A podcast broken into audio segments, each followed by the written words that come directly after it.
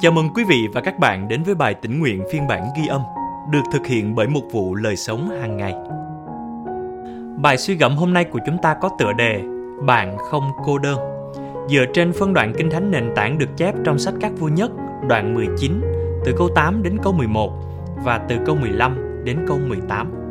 Rồi nhờ lương thực ấy, ông có sức để đi 40 ngày và 40 đêm đến Horeb là núi của Đức Chúa Trời.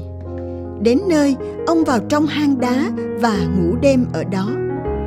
Có lời của Đức Giê-hô-va phán với ông: Hỡi Eli, con đang làm gì ở đây? Ông thưa rằng: Con rất nhiệt thành với Giê-hô-va Đức Chúa Trời vạn quân, vì dân Israel đã loại bỏ giao ước Ngài, phá hủy các bàn thờ Ngài, dùng gươm giết các nhà tiên tri của Ngài.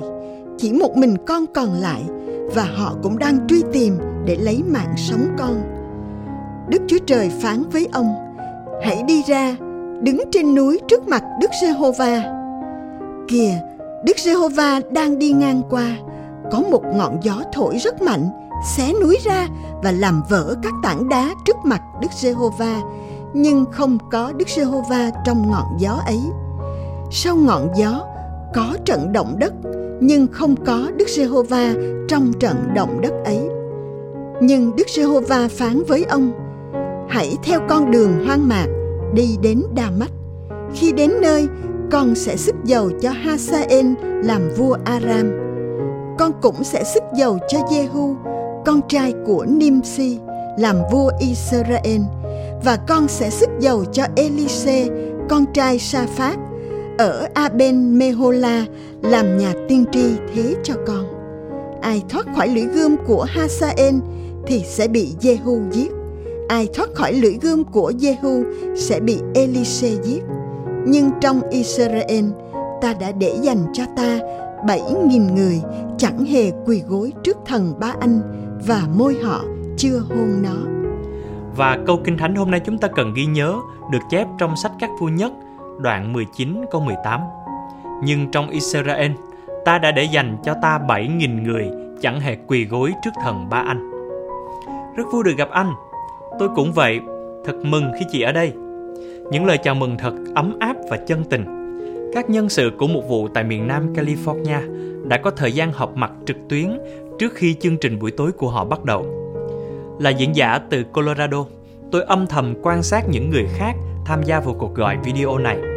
Là một người hướng nội và không quen biết ai cả, tôi cảm thấy như người ngoài cuộc. Đột nhiên, một màn hình hiện ra, đó là mục sư của tôi. Rồi màn hình khác nữa hiện ra, một người bạn lâu năm trong hội thánh. Nhìn thấy họ, tôi không còn cảm thấy đơn độc nữa, dường như Chúa đã đem họ đến để khích lệ tôi. Eli cũng không đơn độc. Mặc dù ông cảm thấy mình là tiên tri cuối cùng còn sót lại sau khi chạy trốn khỏi cơn giận của Jezabel và Ahab. Sau khi đi trong đồng vắng được 40 ngày đêm, Eli trốn trong một cái hang trên núi Horeb. Nhưng Đức Chúa Trời đã kêu gọi ông trở lại hầu việc Ngài và bảo ông theo con đường hoang mạc đi đến Đa Mách. Khi đến nơi, con sẽ sức dầu cho Hasael làm vua Aram. Con cũng sẽ sức dầu cho Jehu, con trai của Nimsi, làm vua Israel. Và con sẽ sức dầu cho Elise, con trai Sa Phát, ở Aben Mehola làm nhà tiên tri thế cho con. Sau đó, Chúa đảm bảo với ông, nhưng trong Israel, ta đã để dành cho ta bảy nghìn người chẳng hề quỳ gối trước thần ba anh và môi họ chưa hôn nó.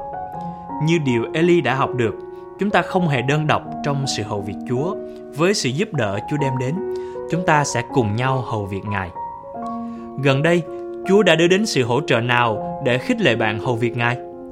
Bạn có thể mời gọi ai cùng phục vụ với mình để công tác của bạn đem lại sự ảnh hưởng nhiều hơn cho Chúa. Chúng ta cùng nhau cầu nguyện. Lạy Chúa, những lúc con thấy đơn độc khi hầu việc Ngài, cảm tạ Ngài đã nhắc nhở con rằng những người khác cũng đang bên cạnh con để chúng con luôn hầu việc Chúa cách vui mừng. Amen. Cảm ơn quý vị và các bạn đã lắng nghe phiên bản ghi âm bài tĩnh nguyện hôm nay. Chương trình được thực hiện bởi một vụ lời sống hàng ngày.